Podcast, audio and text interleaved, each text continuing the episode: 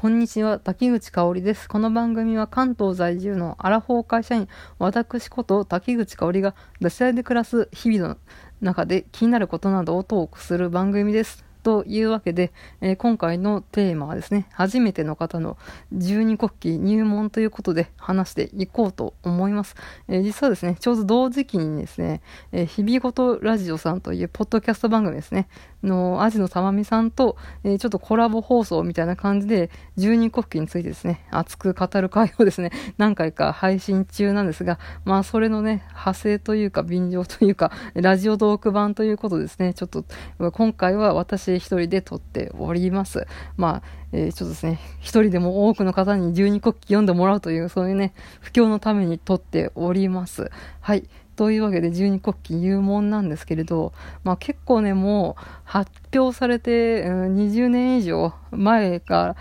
ら発表されているね、小説なんで、あんまりね、タイトルはなんか薄ぼんやり聞いたことあるけれど、なんか読んだことないや、みたいなね、若者とかいると思いますね。そういうところに届けという思いで撮っております。というわけで、ちょっと軽く説明しますが、えー、十二国旗は小説ですね。うん。今一番手に入りやすいのはね、新潮文庫から、えー、出ております。うん、多分11冊かな。うん。で、まあいろいろね、1、2、3みたいな感じで、うん、ソードアントソードアートオンライン123みたいな感じで、なんかこういうナンバリングがされてないので、一体どっから読んだらいいのかわかんないって人多いと思うんですけど、えー、ここはですね、え、たわみさんとも満場一致で、えー、結論が出ました、え月の影、影の海から読んでもらうのが一番おすすめなのかなと思います。うん、魔性の子っていうね、作品もあってね、それがエピソード0みたいな感じでナンバリングされてるんですけど、うん、まあ、月の影、影の海がいいのかなと思いますのでね、うん、そこから入っていただくのが良いと思います。うん。まあ、隣の翼がいいっていう声とかもね、いやいや、東のバダツみたいみたいな、いろいろ声があると思いますが、えー、とりあえずね、月の影、影の海から読んでいただければと思います。まあ、ちょっと軽くあらすじを言いますと、えー、現代日本に生きる普通の女子高生である、えー、中島陽子という、え女の子ですね。え性格は真面目で、え内気な普通の、え日本に暮らす、えー、ちょっと地味めの女の子。その子がですね、ある日、学校に突然ですね、あの、ケーキと名乗る金髪長髪のイケメン男性がですね、現れましてですね、その人にね、さらわれるような形で、えー、連れ去られて異世界にやってくるっていう話ですね。うん。で、そこからですね、あの、陽子はですね、ケーキというね、謎の男性とはぐれて、一人でその異世界で、こうね、えー、生きていかなくてはならないっていう、そういったね、物語がスタートするんですけれども、ここだけね、聞くとね、なんかよくある異世界召喚ファンタジーなのかな、みたいな感じですけどね、そこに広がってるのはね、本当にね、うん、苦しみしかないっていうね、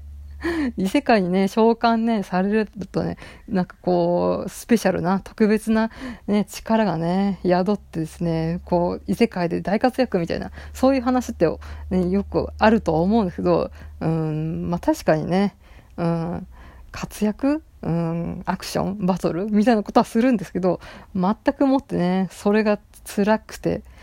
苦しくて、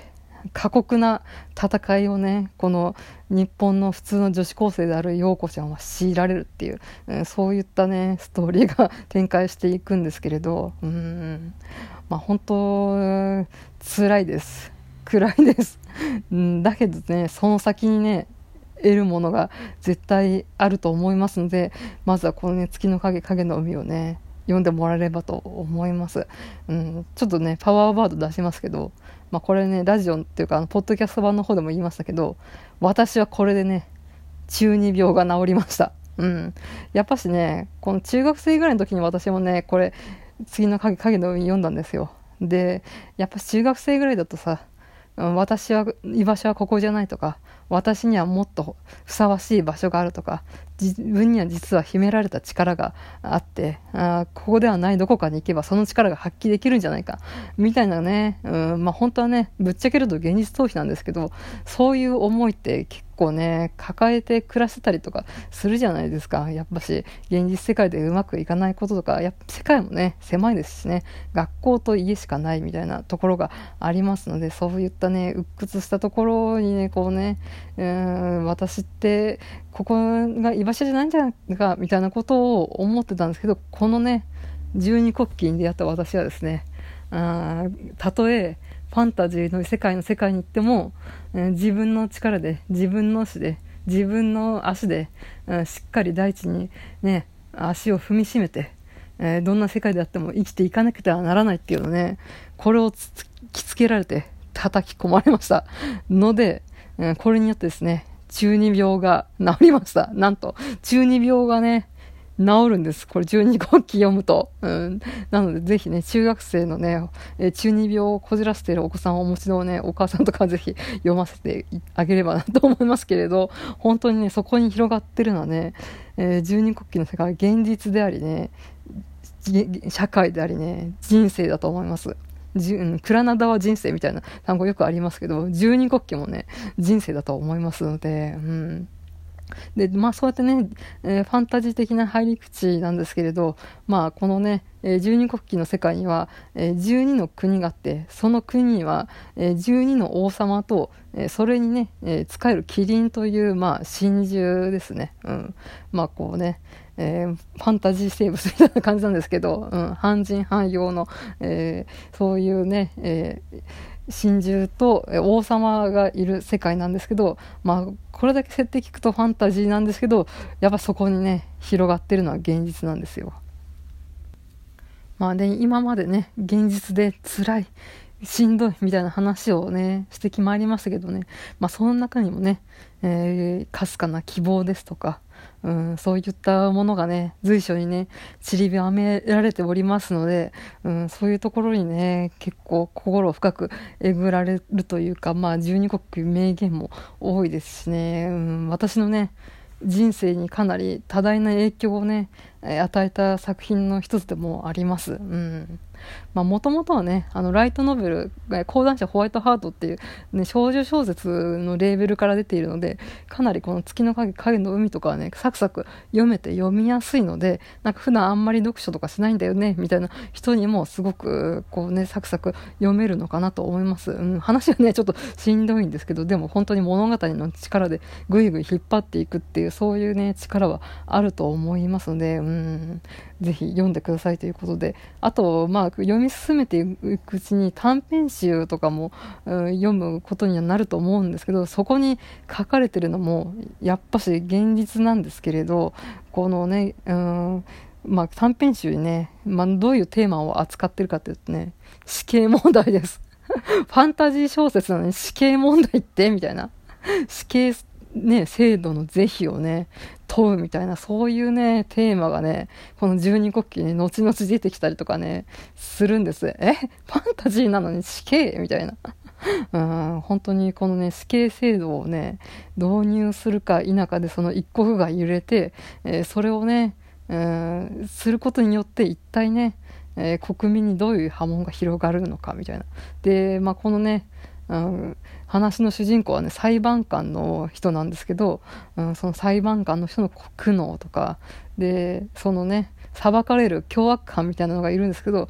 その凶悪犯は一体、え、何を考えてそういうの犯罪に、え、手を染めたのかみたいなところとかもね書かれてですね、うん、このね現実社会でもねもうこれは本当に現実の話とリンクしてなんかこう考える、え、きっかけになるのかなと。あとはまあ本当に、え基本的には政治の話なんですよ十二国旗って。うんまあ、王様が主人公のことが多いので、うん、その王がどうやってより良い、えー、政治を行って、えー、民を豊かにしていくかみたいなところが、まあ、命題なので、うん、ほん政治についてね、うん、考えるきっかけみたいなところにもなるのかなと思います。ほんうんね、今ね、政治にね、ね、こうやってツイッターだったり、ネット上で触れるとね、なんかいろいろね、まあ、やんややんやと言われますけど、あやっぱね、考えないといけない問題ではあると思いますからね、え、ちょっとね、考えるきっかけになる小説でもあるのかなと思います。うん、ぜひぜひ、えー、新刊が発売ね、間近ということで、えー、十二国旗の方、秋の夜中に読んでみてはいかがでしょうか。